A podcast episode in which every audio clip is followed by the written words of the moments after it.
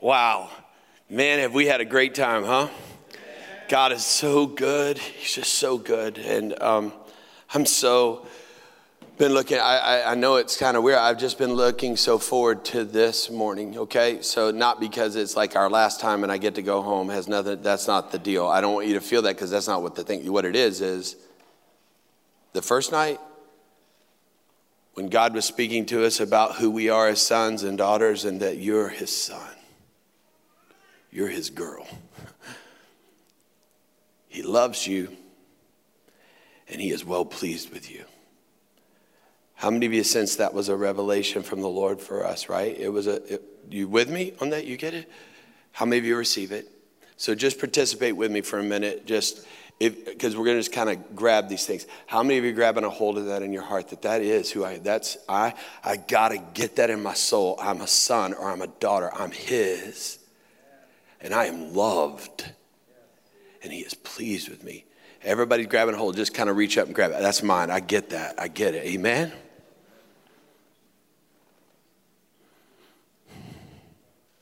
Then yesterday morning we do P3. How cool was that? How God spoke to us and how together collectively God wants to speak to and through all of us. And then the sweet uh, young lady, is it Janelle? Did I get it right, Janelle? Donnell. God was so close. Oh, I tried. But Donnell, how wonderful was that that we didn't know she was going on the field, going, is it to Spain? and that and that God gave the word how beautiful was. I mean, come on, was that not confirming? I mean, you understand that's kind of like, dude, that was set up. You know, skeptics might feel, but y'all know it. Well, I mean, that was like real. That's God stuff. That's how God does. I was just telling Pastor, do you know how many board meetings I have? That we'll have P3 and we'll have that word, and then in the middle of the board meeting, it'll be a scary moment or a, a faith moment. You know, like, God, I don't know if we can do it. And then when we they look back at the P3 and say, What do you mean? We, God just told us, don't be afraid. Don't look at what you have around me, tr- around you. Trust in me. Is God not telling us this? What are we doing? I mean, it starts being where it's all connected, not disjointed. And so we grab a hold of this revelation, but we also grab a hold of the revelation that God is saying He wants to speak to us. Do you understand how much of a weight can be lifted off of you when you realize you are in a Bermuda Triangle flying through, like Pastor Hagin was talking about, Dr. Hagin was talking about, but you don't have to wake up every day and figure it all out. You just got to wake up every day and listen to God. Okay, there, that's in Texas. That would have been an amen moment right there you know? That's just gigantic.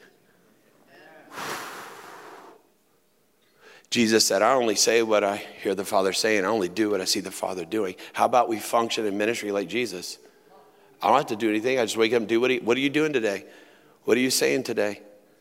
That's it. I'm the lead follower, not the leader. Okay, you getting it? Oh, we need that P3 because we want to pray in the Spirit. He's going to give us revelation. Then we come into agreement with it. How many of you grabbing that? You grabbing that? Okay, reach up and grab it. Say, I get that. I grab that. I receive that. Then last night, God's telling us, hey, He wants us to keep growing in Him, but that the biggest hindrance to our growth is our self esteem. If we're not careful, we will believe the lies of our family of origin and the lies of the things that are said about us and the traumas in our life and we will not come into agreement with who God says we are. And that God wants to take you on a journey of pulling back the layers of the onion, you know, type stuff, and, and just to keep letting Him change you from glory to ever increasing glory into the fullness of who he's called you to be.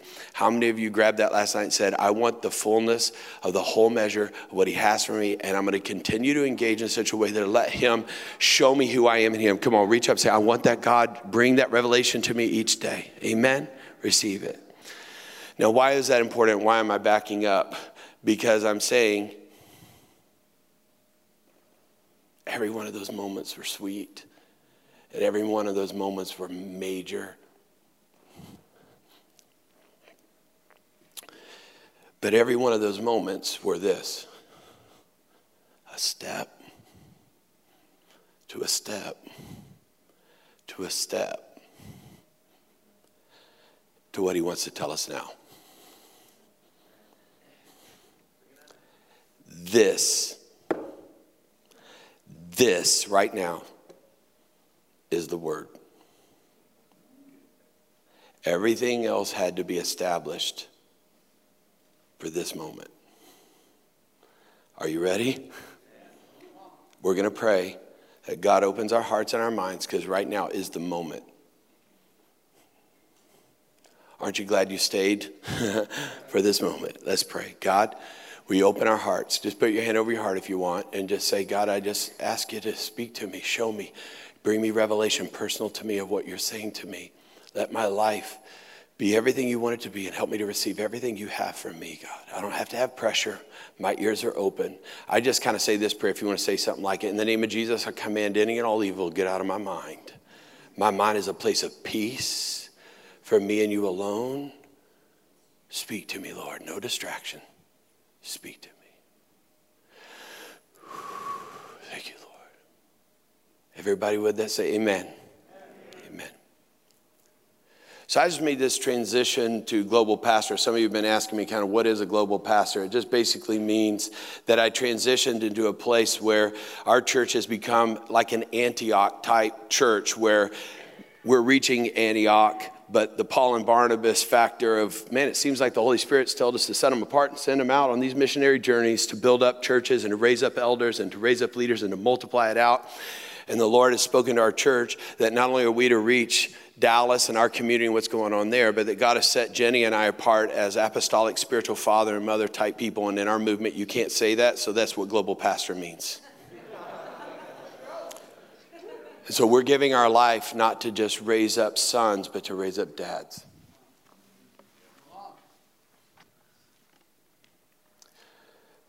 So, the life verse for me right now and really has been probably my whole life. It's probably just now it's become clearer than ever is Malachi 4. Malachi chapter 4, verse 5 and verse 6. These are the very last verses of the Old Testament. Behold, in other words, open your spiritual eyes and see this. Open your spiritual eyes and see this. Behold, I will send you Elijah the prophet before the coming of the great and dreadful day of the Lord. And he will turn, he will turn the hearts of the fathers to the children. And the hearts of the children to the fathers, lest I come and strike the earth with a curse. How many of you sense that we're living in a day where we have all kinds of turmoil around us and that much of it can be traced back to the fatherlessness in our homes? 21 million people being raised right now in homes without a dad. 21 million kids. Now, that's the most fatherless generation raised in our nation besides right after the Civil War right after the Civil War, there's like 700 to 800,000. They're not even sure on the numbers. They didn't keep the numbers kind of like we do now. 700 to 800,000 American men, North and South, who were killed, which meant yeah, that was probably that was the most fatherless generation in our uh, statistically speaking and percentage wise in our nation but that was because dads were dead not because they weren't home it's a different psychological thing. There's a difference. They're still not there, but they're here. Their hearts just aren't turned to their kids.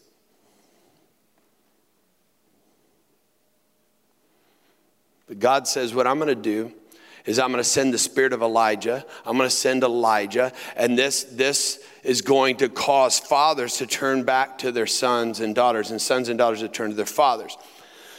why is this such a big deal?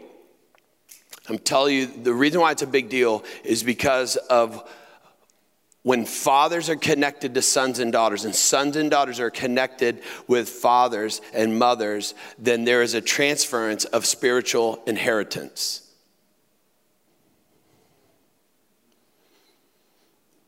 We, do you understand inheritance? Of course you do. We see it all around us. We would hope we were in the line, uh, in a lineage of a family who's giving an inheritance. Wow, cool. One day I'll get my inheritance. Think about a guy who owns a business. He started it from scratch. You guys know guys around here. I mean, even some of you said, you know, in our community, we're known for spam. You know, somebody told, I can't remember who was that. They, who was it who told me? Yeah, hey, we're the spam. I said, hey, welcome. Uh, you know, that's awesome to know you because guess what? Our, my community is we are known as the capital, the, the cement capital of Texas, as if that's something to be proud of, okay? you guys have beauty, I got cement, okay?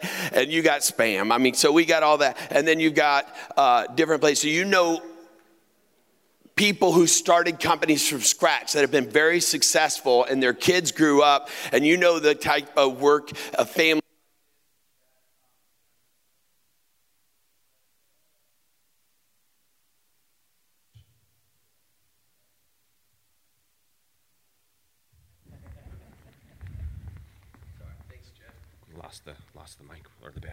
No worries. Check, credit card, cash. Yeah, I got it. Okay, here it is. Okay.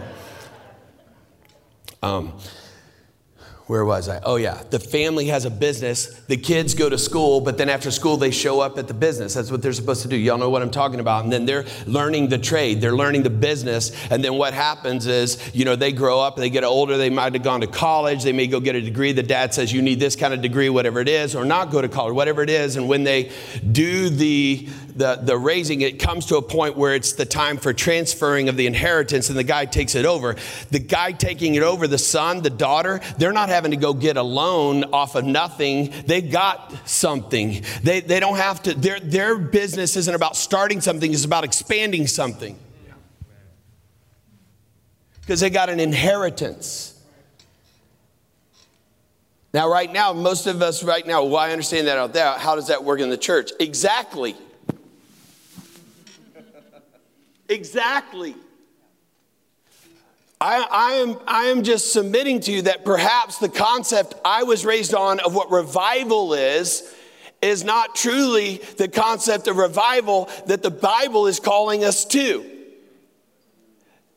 that where a sustaining renewal and revival and move of God is, is where there are fathers and sons, mothers and daughters working together, where every generation is starting with a spiritual inheritance instead of from scratch. And so they get bigger and better and stronger with every generation of the church. That's a sustaining revival Instead of it being like, if it was our kind of revival, it would say here, and before the great and dreadful day, God's gonna send Elisha why wouldn't it be Elisha? In our mentality, in our Pentecostal, in my heritage, it would be like, why wouldn't we have the spirit of Elisha is going to come? Because Elisha was the double portion. Come on, doesn't that preach better? We're going to have a double portion revival, a double portion. He did twice the miracles. Come on, we're going to have twice the miracle. I mean, you can preach it, it feels good. But the spirit of Elijah is what's emphasized because it's about a transference of spiritual inheritance. It's about a heart that's not focused on what's going on when I got the mic and what everybody sees with what I'm doing and how many followers I got of seeing me preach and hearing me do my thing. It's about an Elijah who raised up somebody who had a double portion. That his heart was for a next generation not just about what he did. Now, he had miracles, he had that, but the focus and the greatness of his life is, is what happened after he was gone. This is, I think, huge for us guys. That the spiritual inheritance concept gets in our heart, that we understand the emphasis of greatness of the move of God is that every generation will become bigger, better, and stronger. The dream of my life, of what God has put in me, happened when I was like 23 years old, and it's a literal dream. It's not, I'm not talking figuratively, I'm not talking even a vision. I was asleep. And I go to sleep, and in the night, I have this dream that I'm preaching on an elevated platform. It's an outdoor kind of crusade. I've never literally done that type of thing, but it, it you know, it's like you'd see on TV with in India or Africa, and there's just people all over, you know, on the sitting on the ground or standing up. You get what I'm saying? You got it in your head.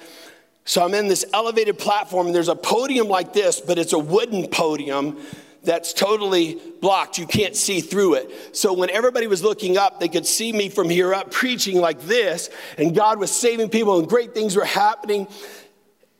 But they couldn't see me from here down.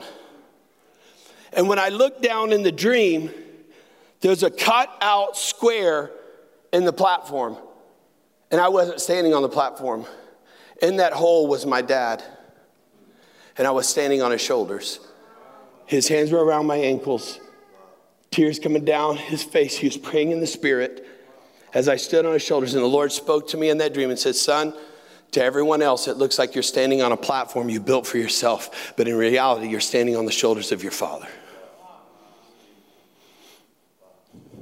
I woke up and it was so shaking me. I started praying. I said, God, how, was from you? What do you say? What do you, what do you do? What are you doing? What do you think? I'm going to call dad and thank him tomorrow and tell him about it. But what are you saying to me? He said, son, I want you to know the ministry I'm calling you to will not be defined by what you do on a stage, but it's what you do with your shoulders. It will not be defined by what you do, but who you invite on your shoulders to become bigger, better, and stronger. That's spiritual inheritance. In fact, guys, how many of you have ever heard somebody back in the day when I was a youth pastor? It was very common to hear people say, "The revival's coming from the youth." Anybody heard that stuff? Revival's going to start with the youth. It's going to start with the, that's the prophetic. God's going to do it in the youth. And then you got some of the old timers kind of feeling left out, and sometimes they'd go, Let me tell you something right now. We would have revival if we go back to what we used to do. Okay? Revival's gonna come from the, the sacred ways, the, the holy ways. Get back to our holiness roots. Get back to our praying. And there's nothing wrong with either side of it except for both are wrong. According to the scripture in Acts 2, Peter says the prophetic word from Joel was, In the last days, I'm going to pour out my spirit not just on youth, not just on old, but I'm going to pour out my spirit on all flesh. My sons and my daughters are going to prophesy. The young men are going to see visions, and the old men are going to dream dreams. It's going to be both generations. It's going to be on men servants, maid servants, prophesy. Everybody's going to be flowing, and it's going to be old men having having a dream for the bigger, better, stronger generation coming behind. They ain't living for old days. Those who are living for old days are living for their day.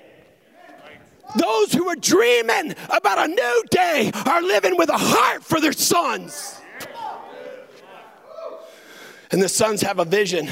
Man, what if we could do? Look at what God, look what God's doing now.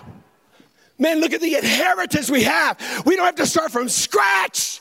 We can expand this thing. It's when the generations come together with a heart for each other. I honor you, Dad. I honor your work. I honor your faithfulness. I honor your wisdom.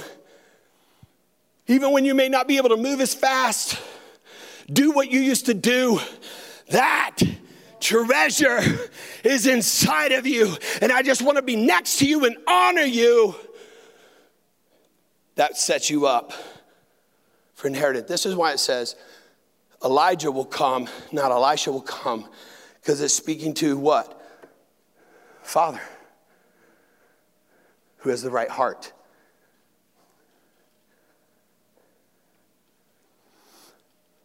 Why Elijah? Well, you know Elijah prophet calls fire down out of heaven. Pretty cool story. But he gets in a place where he feels alone. He says, Man, I'm by myself. Anybody prayed that prayer? And God reminded him, Now there's 7,000 who haven't bowed. But let me give you a fresh vision. There's a young man who's at this farm. You don't know him, but I'm sending you to him. His name's Elisha. He's going to be your son. And Elijah, on the instructions of God, went and found this young man who's plowing at a very successful farm, very successful inheritance in the natural. Just the number of plow, the plows and cows and cattle he had. I mean, he's just like, this guy's, this is prolific farm. And so he's, comes to him and he doesn't even say a word. He just puts the mantle on his shoulder. And somehow that translates, uh, he understands. Elisha goes, this guy's a man of God with an incredible anointing. And he's inviting me to come into that anointing. And he broke the plows, sacrificed his earthly things. He said, That's the inheritance I want. And he came under the prophet, washed his hands. The scripture, that was part of his resume. There's a prophet in Israel. Really? What's his name? It's Elisha. I've never heard of him. I know Elijah. Who's Elisha? Oh, he's the one who washed the hands of Elijah all those years. That's his resume. He walked with him, prayed with him, served with him. And then you know the story that Elijah doesn't die, he's taken up into heaven. We pick up that story on the day that that happens in 2 Kings chapter 2, and here you're going to see something. You ready? It's going to be on the screens. If you want to look it up, that's great. 2 Kings 2, verse 6. Then Elijah said to him, Stay here. The Lord sent me to Jordan. As surely as the Lord lives and as you live, I'm not going to leave you. So the two of them walked on. Fifty men from the company of the prophets went and stood at a distance, facing the place where Elijah and Elisha had stopped at the Jordan. Elijah took his cloak, rolled it up, and struck the water with it, and the water divided to the right and the left. Come on, that's crazy. And the two of them crossed over on dry land. And when they had crossed, Elijah said to Elisha, Tell me, what can I do for you before I'm taken away from you? Let me inherit a double portion of your spirit, Elisha replied. You have asked a difficult thing. Yet if you see me when I am taken from you, it will be yours. Otherwise, it will not. As they were walking along and talking together, suddenly a chariot of fire and horses of fire appeared and separated the two of them. And Elijah went up into heaven in a whirlwind. And Elisha saw this and he cried out, My father my father, the chariots and horsemen of Israel. What is he saying? First of all, there's a declaration of who Elijah is to him. He is his spiritual father. This is Elijah, who he is a father. My father, my father, chariot and horsemen of Israel. Translated, it's like this Father, Father, what are we going to do with you gone? We have no hope. We've got chariots, we've got horses, but we don't know where to put them, what to do. You're the one who always tells us from God where the battle's going to be and how to win. We're doomed without you. That's basically what he's saying on that. You get it? Help us, Dad. What are we going to do? Says Elisha saw him no more, and then he took hold of the garment and tore it into his own. Elisha then picked up Elijah's cloak that had fallen from him and went back and stood at the bank of the Jordan. He took the cloak that had fallen from Elijah and struck the water with it. Where now is the Lord, the God of Elijah? He asked. And when he struck the water, it divided to the right and the left, and he crossed over. The company of the prophets from Jericho who were watching said, The spirit of, yeah, we know it's the spirit of God but it's the Spirit of God that was in his dad. Spiritual inheritance. The Spirit of Elijah has now rested on Elisha. And they went to him and bowed to the ground before him, basically saying, We now submit to you and recognize you are the new father. And the spirit that was on Elijah is now in you. Now, you know the story. Elisha went on did he get a double portion? Yeah, he actually did twice of the miracles. The miracles we know Elijah did, he did listed in the Bible two times exactly the number of miracles. I mean, there's a double portion. Come on, isn't that amazing? So when Elijah left, he didn't leave a vacancy. It wasn't like he needed to leave a list of to dos for Israel to stay right. He left them with a man of God who had double the anointing. I just said that was a whole lot right there. I mean, we can even write books. There ain't nothing wrong with that. That's cool legacy stuff. To bring, but you know what's better than a book? Leaving a son who becomes a father, who has a double portion. You know what's better than having my recordings for people to listen? Oh man, I've got such wisdom. I have such truth. I hope everyone is able. I need to make sure I have my podcast available for everyone to hear. You know what's better than hearing me preach? Hearing the thousand sons I raise up preach who have a greater anointing than me because they started where I left off. My ceiling was their floor, they're on my shoulders. gosh. This is what is talking about here that the, the spiritual inheritance. Why Elijah, not Elisha? It was Elijah. Now I want you to play, play a game with it. Everybody look up here because I know everybody in here has read the Bible at least 15 times over. I know. Many of you read the Bible through every year. Now, it's in this instance, probably the only instance in my life I wish you wouldn't have. It's kind of a play on thought that if you, because you've read it, you know what happens and I wish right now, perhaps you didn't know what happens, kind of like seeing a movie. I wish I could go back and watch Star Wars all over and I could just wipe my memory and I didn't know anything about it and I could just go watch it again.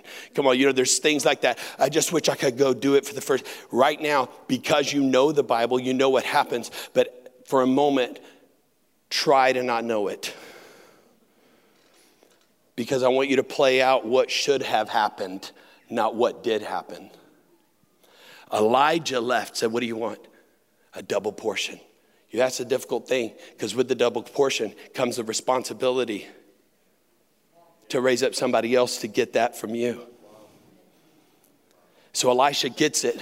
He does the double anointing, he does the double miracles. He lives in his day. He is the great prophet, he is the one who leads Israel with strength. So, what does that mean? When he's done, come on, What's set, what's in reason? If he got a double portion and he got somebody else and they asked for a double portion, he's now getting a quadruple portion. How awesome would that be? What would happen with that guy and with the next? And yet we look in the scripture in Second Kings chapter 13 and it's now Elisha's time. And it says, Now Elisha had been suffering from the illness which he died. Jehoash, king of Israel, went down to him and wept over him. And what did he say? How, I don't know even though I've read the Bible several times through, I never connected this until God showed this. He says the exact same thing Elisha said. I didn't even see it. My father, my father, the chariots and the horsemen of Israel. He's saying the same thing. You're our spiritual father, not just my. The king saying, You're not just my father, you're the father of our nation. And what are we going to do when you're gone? What's Elisha's response? Elijah's response is here's the mantle. Elisha's response is, Hey, go get some arrows, get the bow in your hand. Okay, shoot out the east window. Shoot. And the Lord's arrow of victory, the arrow of victory over Aram, you will completely destroy the Arameans at Aphek. Then he said, Take the arrows. And he took them. Strike the ground. He struck it three times and then stopped. The man of God got angry.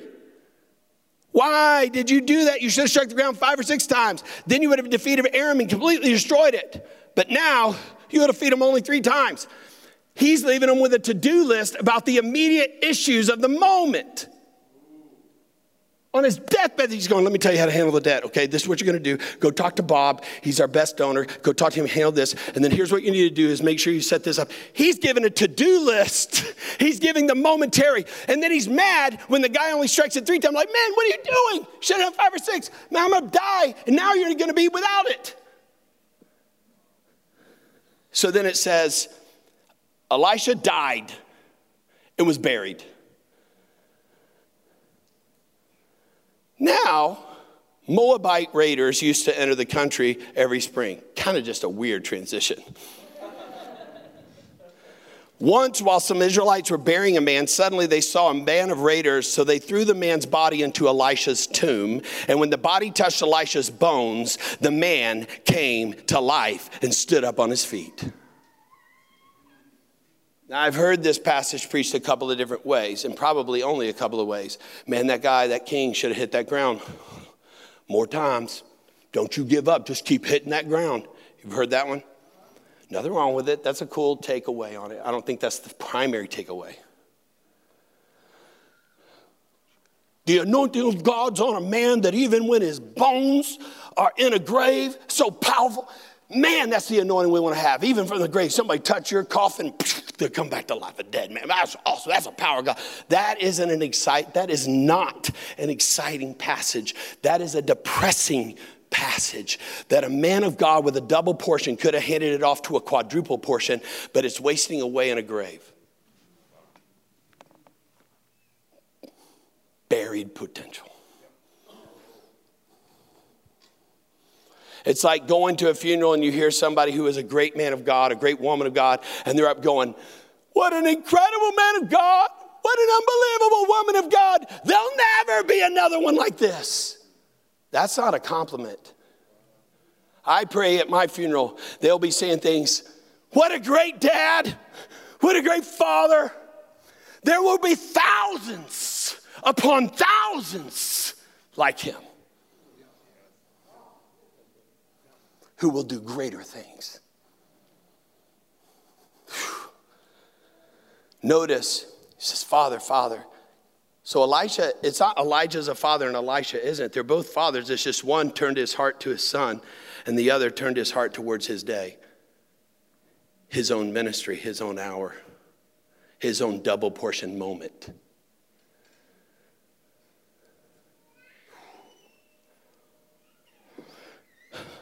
Malachi says it's the spirit of Elijah that is going to bring the blessing that will sustain and break the curse. And that's when every single one of us in this room get a vision that says the greatness of my life will not be defined by a stage, but by who's on my shoulders.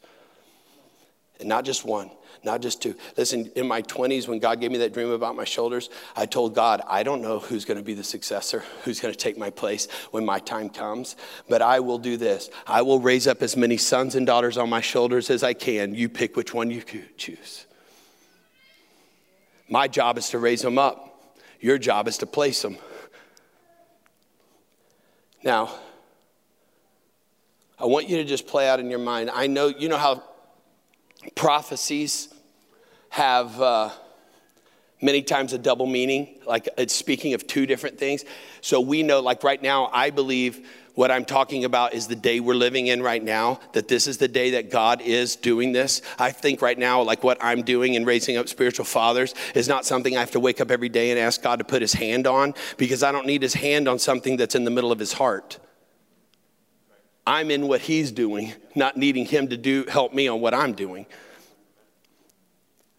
But we know that Jesus said that when John the Baptist came, remember they said, hey, doesn't the Bible says Elijah's got to come first? He said, I tell you, he has come. It's John, right? Everybody with me on this? So if John's the type of Elijah, what does that make Jesus, who he says, the one coming after me?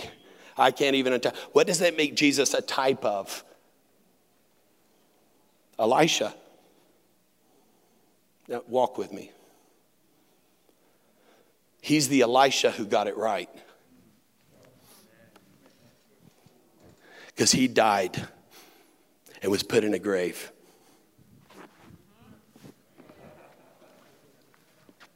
With the ultimate anointing, the double portion, greatest anointing ever.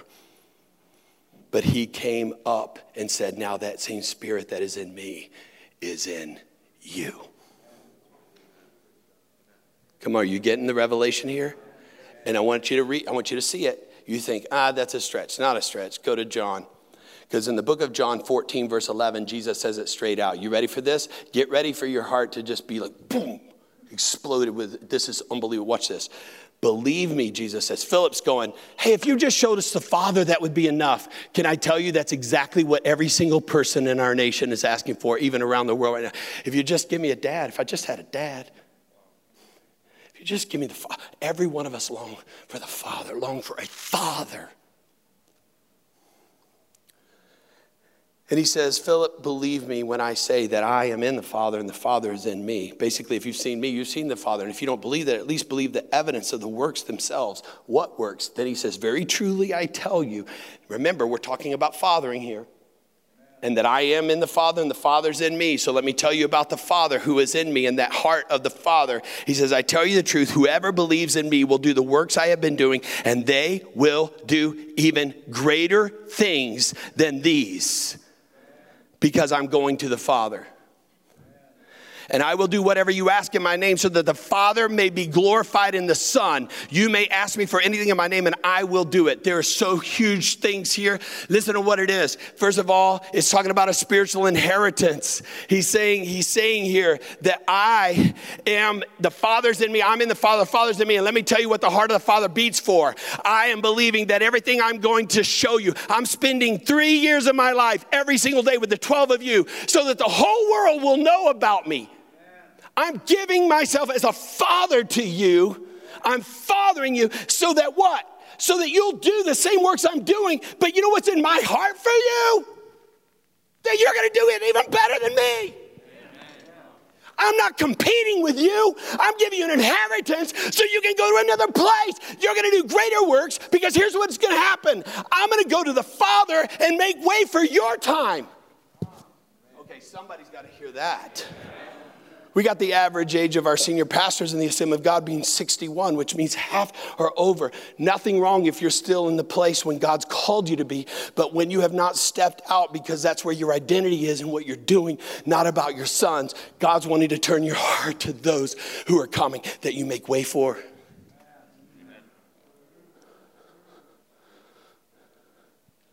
I go to the Father. The Spirit that raised Christ from the dead is now going to be in you. The Holy Spirit's gonna fall on you, He's gonna empower you. And I'm gonna go to the Father, and anything you need, you ask me. Because I'm standing right by the Father. I'm gonna go, hey, hey, he needs some help. Hey, he needs some help over here. Hey, this guy over here, he's, come on, we want him to do greater things. Let's help him do greater things. That's the role of a father. I make room for my son, and then I stand back and let him do what he's supposed to do on my shoulders with that inheritance. And I stand back here interceding for him, praying for him, not interrupting, saying, no, you're doing it wrong. No, I stand back here, and when he needs help, I come alongside. And what does he say? I will do this for you because the Father is glorified in what you do through the Son. In other words, the glory of a father is what? In what his son does. Right.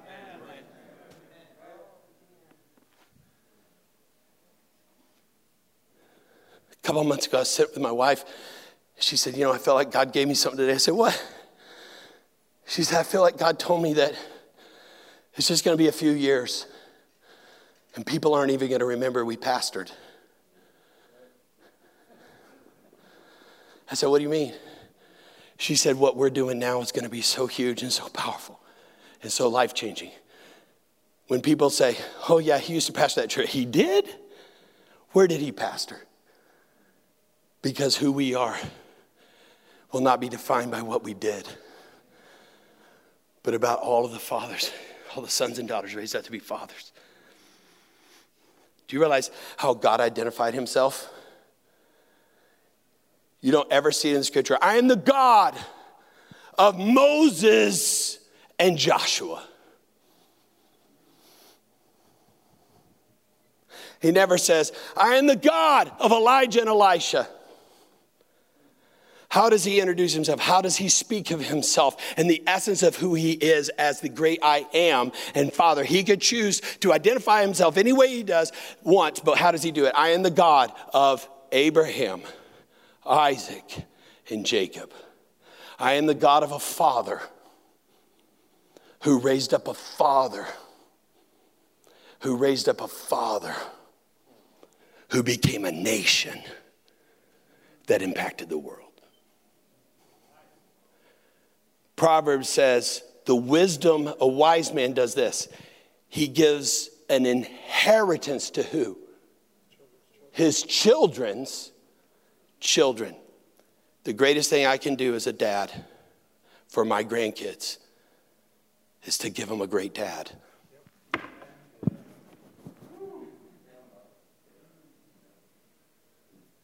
But the greatest thing I can give to my grandchildren is not just to give them a great dad who his whole life is about having a great son, but to give him a dad who's dreaming about their son becoming a great dad.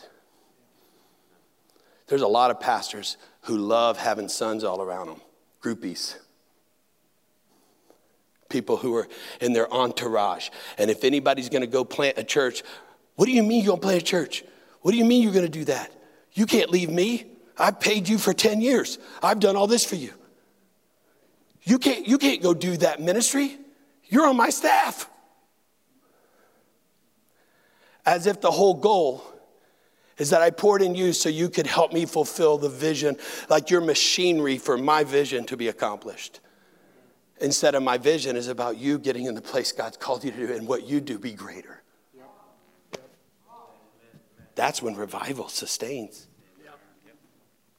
That's when I wonder what it would look like if every generation of the church got bigger and better and stronger, every generation bigger and better and stronger, every generation started with a spiritual inheritance instead of starting from scratch. And that's when the hearts of the fathers are turned to their sons, and sons and daughters are turned in honoring fathers and mothers.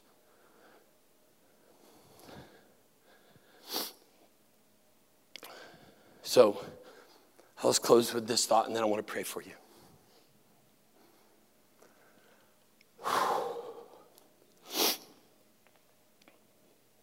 I just turned 51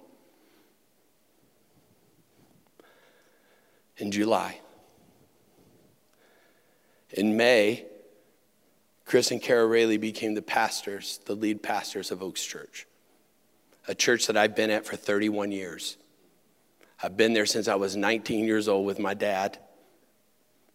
And in 2001, 20 years ago, I became the pastor.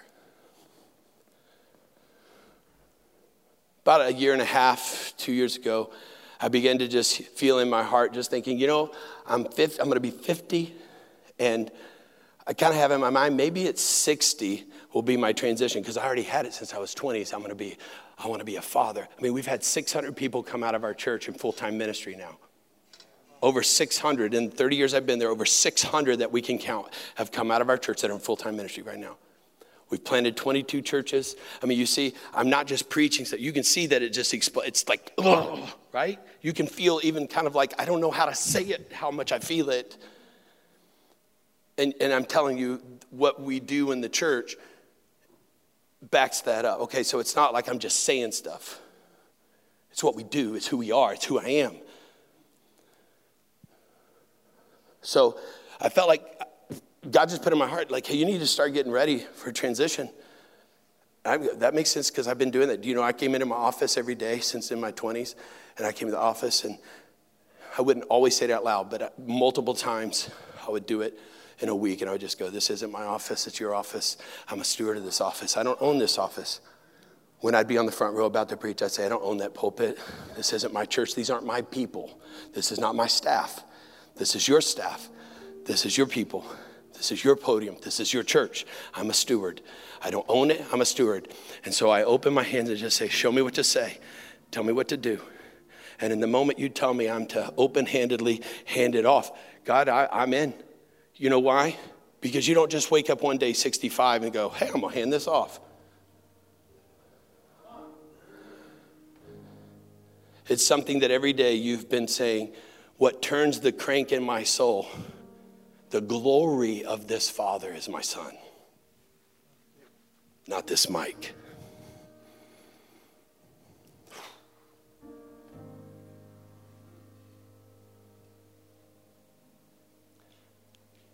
So as I started praying about it, I felt one day that God told me, Chris and Kara Railey are going to be the next pastor. And I go, I love them. That's great. I mean, that's in my heart. I go, I would love that. That's great. But there's only one problem. I'm transitioning when I'm 60. He's 42 right now. That means he'd be 52. That's not a very good time for him to transition. He needs to, he needs to be younger, not 52, taking the church. Is everybody listening to me in the natural? You hearing it? That doesn't make sense. Take 52.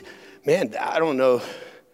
He's ready now. He's not that he needs to get in now. That will delay. That will that will stunt his growth. That's gonna hit. That's gonna be front. That's not that's not or maybe he's gonna go pastor somewhere else and then he's gonna come. I don't know. That doesn't make sense. And the Lord said, You're right. None of that makes sense because he's ready now. Come on, is anybody hearing what I'm saying? See, a dad doesn't just make decisions based on when they're ready, they make decisions when their son's ready. Because if the glory of a father's in the son, you look at when the son's ready.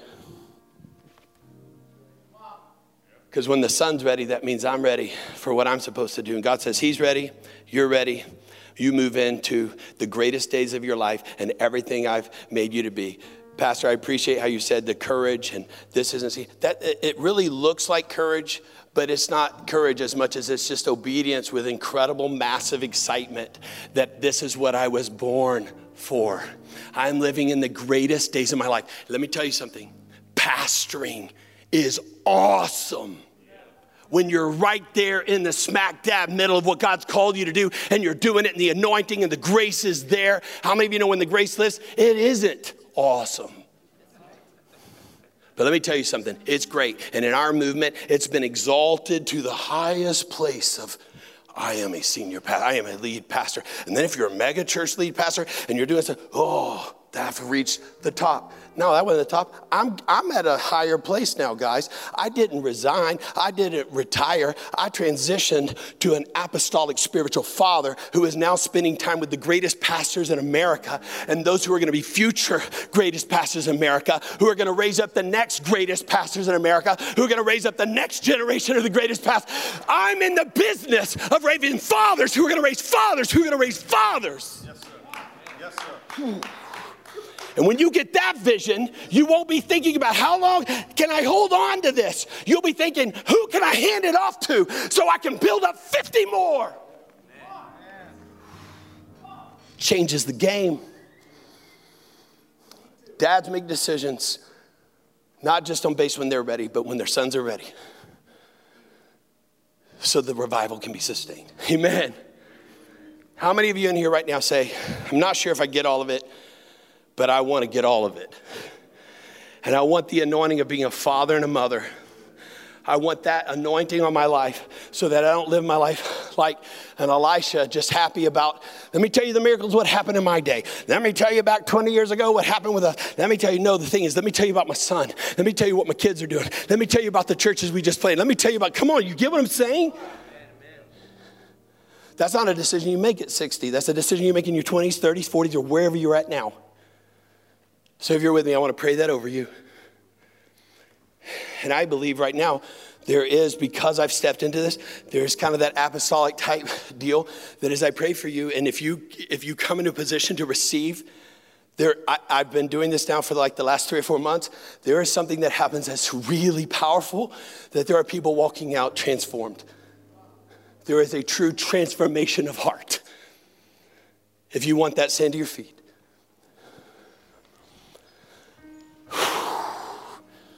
This is a great moment. Come on.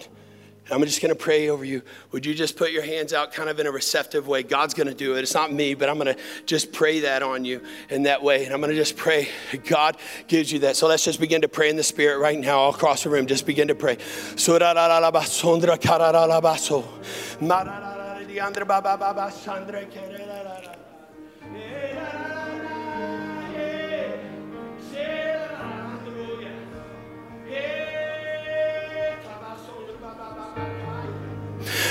We all desire to be at the center of your will, in the center of your heart. And that's why right now, this isn't something we've got to strive for. This is something we just need to receive because it's what you're doing. So I pray right now in the name of Jesus for every man in this room right now to receive an anointing, uh, to receive a grace, to receive a, a blessing in their heart, that their hearts are now being turned to those who will be on their shoulders. The next generation of fathers they're going to raise up. I pray, Lord, right now your anointing be upon your blessing financially upon them, your blessing spiritually upon them, your blessing in their soul and in their mind and in their identity that they find security in you and their heart in you, their identity in you, so that they say, Man, my whole life is about my sons and daughters.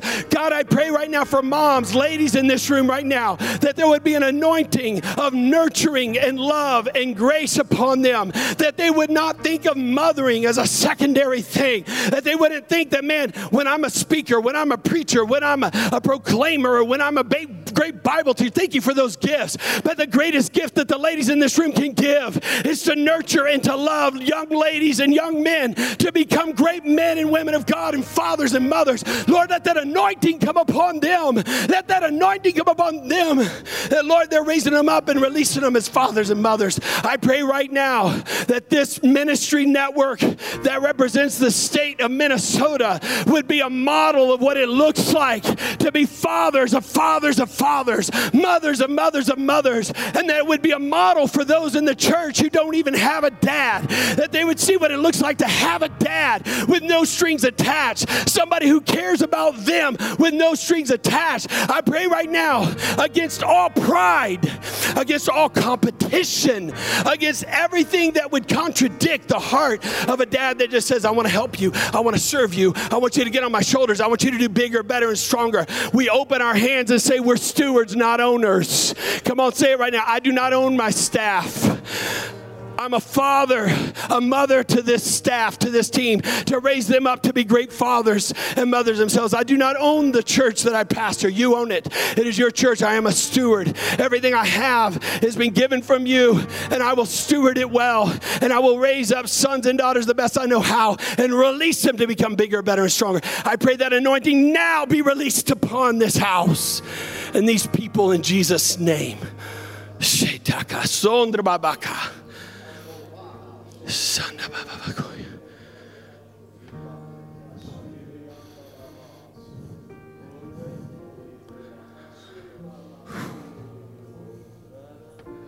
Okay. I have two minutes to give you what I feel like as I prayed. God gave us practical instructions. How many of you know you we need an anointing? But then beyond the anointing, we can, okay, so what do I do? Here's what you do no matter how old you are right now. So, first of all, I'm focusing on those that would consider themselves young.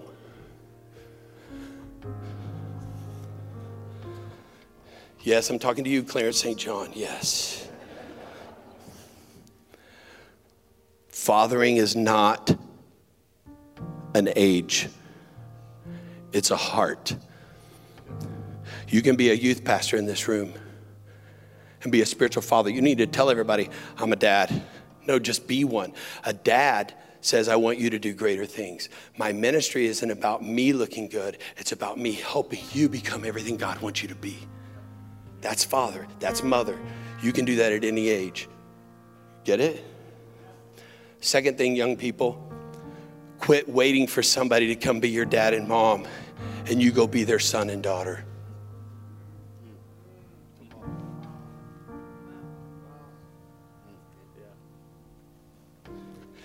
Could I just, the next trip you go on, could I go with you?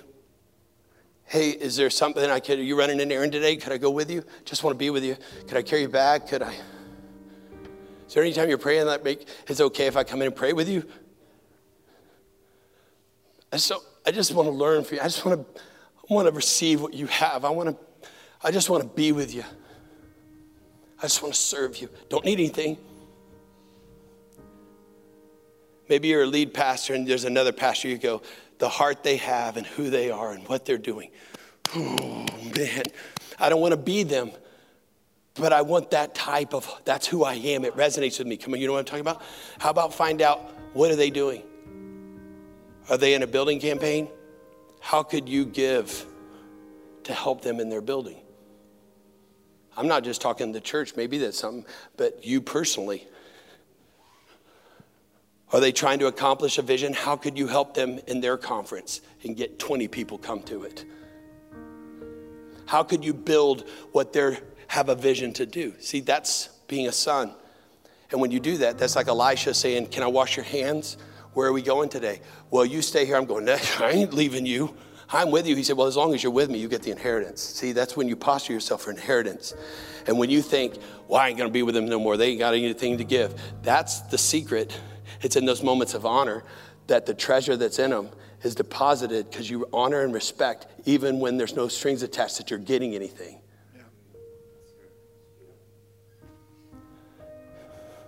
Those of you who are of mature age, just say, God, help me today. Who's somebody I can help? Who's somebody I can pour in? Who's somebody I could give them a heads up? You say, well, what does that even look like? How could I help? Derek does this. How can, I've had like three people tell me here, Derek helps me with that. Derek does that for me. How can, how can I help this guy meet somebody they need to meet? One last story, we'll be done because it fits the illustration. One of my spiritual sons is Alan Kendrick. Alan and Amanda came to our school of ministry. He didn't have a dad. God kind of just put us together that way. He grew up there, went out to Visalia first with Mike, was the young adult pastor there, did great. He thought he was going to go to Steven Furtick's church and go on staff there, but he came to a CMN conference.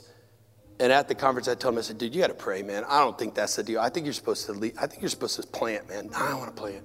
I think you are, man. You need to pray about it. And in that service, God hit him. They drove from that CMN service. They live in California, Visalia, and they drove to South Carolina, Columbia. And when they were there, God told them, This is where you're to launch a church. And last Sunday, two Sundays ago, they launched with 350 people. But as I was with him on Saturday night before the launch, he sat down. He said, You know how you talk about spiritual inheritance and stuff? I said, Yeah. He goes, You want me to tell you spiritual inheritance? Let me tell you spiritual inheritance. I just told Amanda, this spiritual inheritance. Last week, Columbia University, I'm sitting at the president's table with John Maxwell,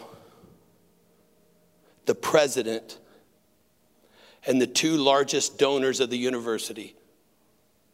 Not millionaires, like hundreds and hundreds and hundreds of millions. And I'm sitting there going, How in the world am I sitting here? And then it hit me. Guy sitting next to me, you met in Israel at a John Maxwell Israel trip. You and John were there doing this, and you met him and you said, You live right there in Columbia? We're launching a church there. You got to meet Alan. He, you will love him. And so you texted us both, put us in a group text, introduced us to each other. And here's the guy who is the chairman of the board of Columbia University who took me to the Chamber of Commerce and took me to the mayor and said, Hey, this is Alan. He's planting a church here. Give him your card. Give him your card. Y'all need to meet. You need to meet him. He's very important. What's going to happen in the city? You need to meet him. Get him his card. Okay, y'all get set it up. He's telling the mayor. He goes to other business guys. Hey, you live right down the road. You need to help this guy. Give him your card. Give him your card. And he said, You come sit with me at the president's table. I want you to meet the president. I want you to meet everybody. And he's sitting there and he goes, I'm sitting where I shouldn't be because I have a dad. How can you do whatever you can do to set people up at another place where your shoulders, your ceiling is their floor. Amen? I love you. I love you. I love you. This is like, I love Texas, but I'm telling you, this is like a home away from home. You people, in my heart, I love you. And I'm telling you, man, I just believe in you. And I'm so glad we're connected, Pastor. Bless you guys.